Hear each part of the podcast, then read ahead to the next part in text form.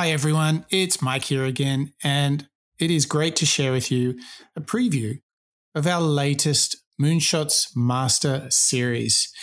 This series is where we collect all the wisdom that we've learned from over 140 plus shows. And what we do is we study a particular topic and we bring all the best clips and practices together so you get your own little masterclass. And what you'll get in each of the Moonshots Master Series is a show dedicated to your personal transformation or perhaps to problem solving, decision making, thinking better, all that kind of good stuff.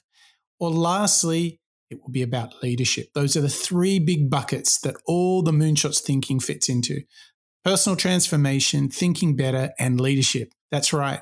And we pick all of those great clips from superstars, entrepreneurs, and authors and wrap it all up together. Now, you're only getting a preview of this. If you'd like to listen to the full show, get all the tools and all the goodies that comes with the Moonshots Master Series, visit moonshots.io, click on the members area, and sign up. Be our patron. It's only a dollar a week, and you'll get a complete masterclass just for you every single month. So head over to moonshots.io and become a member. But for now, enjoy the show.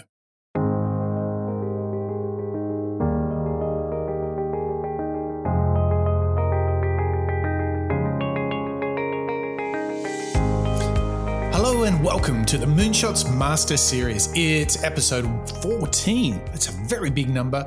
I'm your co host, Mike Parsons, and as always, I'm joined by Mark Pearson Freeland. Good morning, Mark. Hey, good morning, Mike Master Parsons. We've got a pretty action packed episode for the brand new Master Series today, don't we? We certainly do. And this has been uh, a topic uh, close, near, and dear to our hearts, isn't it? Yeah, that's right. Today, within episode 14 of the Master Series for Moonshot, we are diving into personal transformation and the idea of happiness, which, Mike, for our weekly listeners, we've just completed a series of six or seven pretty, I would say, heavy hitters when it comes to happiness. Mm. We learned a lot from Dan Harris, Tal Ben Shahar, the Dalai Lama, Neil Pasricha, Eric Jorgenson, and, and Naval Ravikant, as well as Shawn Achor, all about happiness. So it's a great opportunity for you and I, as well as our Master Series members and subscribers, to delve a little bit deeper into this topic, theme, behavior, mindset about happiness, isn't it? Yes, and dare I say, Mark, uh, if our listeners are thinking and our members are thinking, well, you know, I listened to the entire series. Well, wait for this. Number one, we have brought in a new guru who is going to surprise you uh, with the depth of their wisdom on the topic of happiness. But what we have endeavored to do in this show is to pull together just uh, this is like a mega mix. This is like the best thinking on happiness, how to think about it, how to approach it, how to do it, how to bring it in to your day.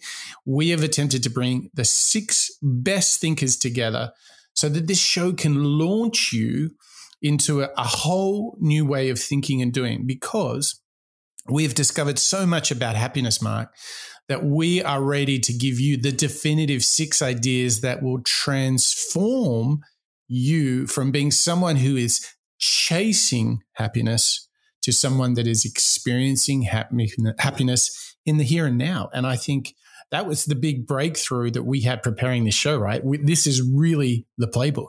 Yeah, well, that's exactly it. After delving into the work, the books, the thoughts of those individuals I've already mentioned, you and I, as well as our listeners, are able to now spend some more time and dig into the ideas. So, being able to step back from just the uh, the limitations of a book, you know, the cover, the pages, and actually being able to step back and think about six big ideas, how they are interconnected, and what we can learn from them, and then action right here and now today.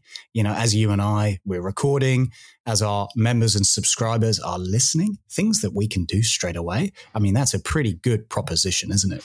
Yeah, I would even go further in that I will admit that I sometimes I'm looking out into the world and looking at what others are doing and thinking, oh, they've all got happiness right now, and I'm still chasing it. I think the reality is we all are tempted to think like that, but we don't have to. In fact, what we've got are six clips that will help you bring practices into the here and now. And this is so much what we're here to do. This is the job to be done for the Moonshots team, which is to learn out loud together and focus on building the habits that we can do every single day. And we're just going to enjoy the simple pleasure of being happy in the moment. And we will practice and practice, get 1% better every day. We've got it all in front of us here on the happiness uh, episode of the Master Series. Mark, I am ready to launch into this one. Where do we begin? I would love us to kick off with a very, very intelligent, eloquent scientist, author, and speaker, Tal Ben Shahar, who's going to give us a little bit of a truth about happiness. He's going to inspire us as we begin our journey on the Master Series episode into the realm of happiness by, first of all, understanding and accepting pain. There are only two kinds of people who do not experience painful emotions the first kind are the psychopaths. The second kind are dead. There is a false understanding or expectation that a happy life means being happy all the time. No, learning to accept and even embrace painful emotions is an important part of a happy life, and the study of painful emotions is an important part of the field of happiness studies. My name is Tal Ben Shahar. I'm a student and teacher in the field of happiness studies. There is a very important concept that was introduced by Nassim Taleb, and that is anti-fragility. Anti-fragility is essentially resilience 2.0. Resilience 1.0 is when we put pressure on a system. After the pressure is lifted, that system goes back to its original form. Anti-fragility takes this idea a step further. You put pressure on a system, it actually grows bigger, stronger. We see anti-fragile systems all around us and within us. For example, our muscular system. We go to the gym and we lift weights. We're putting pressure on our muscles. What happens as a result? We actually grow stronger. We're an anti fragile system. On the psychological level, you know what that's called? PTG, post traumatic growth. So, where post traumatic stress disorder, PTSD, is about breaking down, post traumatic growth is about growing stronger. As a result of pressure, stress, it's anti fragility. The role of the science of happiness is to teach us what conditions we can put in place to increase the likelihood of growing from hardship. Growing through hardship. Is this not one of the biggest lessons uh, for us to take on board? Personally, Mark, I have, you know, fallen victim to resenting hardship, discomfort, pain, and suffering. And it's caused me untold stress um, and just bad vibes. And one of the great things that we have learned together on this show is that you have to accept that if you're going to shoot for the moon, if you're going to be the best version of yourself, that there will be hardships along the way. And I think one of my biggest life learnings, Mark, is to accept that hard work is part of the process. Maybe there's a little bit of suffering to get to satisfaction, fulfillment, happiness. There is no world that exists where every single moment from dawn to dusk that everything is just perfect. It is a false expectation. It just doesn't happen. But you know what, Mark? It took me ages to get that into my thick head that it's not like there is not a perfect path. And in every study we have done of amazing people, there is always untold uh, requirements of resilience, determination to keep going when it hurts, whether you're Goggins, whether you're Oprah, whether you are a writer, whether you are a thinker, academic, the pattern is universal that we have to be prepared to change what we perceive as our expectation around happiness. And we have to be prepared to put in the work to search out meaning, satisfaction, and fulfillment, not just this unbridled ecstasy and joy of pleasure that we think is what we're meant to be chasing. Mark, how about you? I think this idea is so big. What Tal Ben Shahar is presenting is one of the biggest things we have to kind of change in our mindset if we want to actually be content with things. Otherwise, we will be dreaming of perfection all the time that is simply impossible. Where this inspires me and where Tal Ben Shahar's uh, quote is really helping kick us off in this episode of the Master Series is remembering, or, or maybe not remembering even, but realizing, having the insight into, revealing maybe that happiness isn't something that you need to delay and you need to make it come later. You know, it's something that instead of turning around and thinking, oh, this, this is too, oh, life is too hard right now. And therefore I'm not happy. I'll be happier once I feel better or once I've accomplished something when I've moved house. Maybe I've got a new job or maybe I've retired. We're delaying that happiness until we think that we'll be in a happier place. And what I think we've been able and fortunate enough to to learn throughout all this study, Mike. I mean, you and I we've been recording the show and digging into these incredible individuals for uh, many years now, and it still surprises me, exactly like you were just saying, that there is that consistent thread around resilience, around ownership, around awareness that translates from you know themes of productivity starting businesses but also this uh, this opinion of happiness. And where i'm getting inspired with tal ben shahar in that clip is that you can see the happiness even when things are really really hard. You know it's just a an interpretation moment.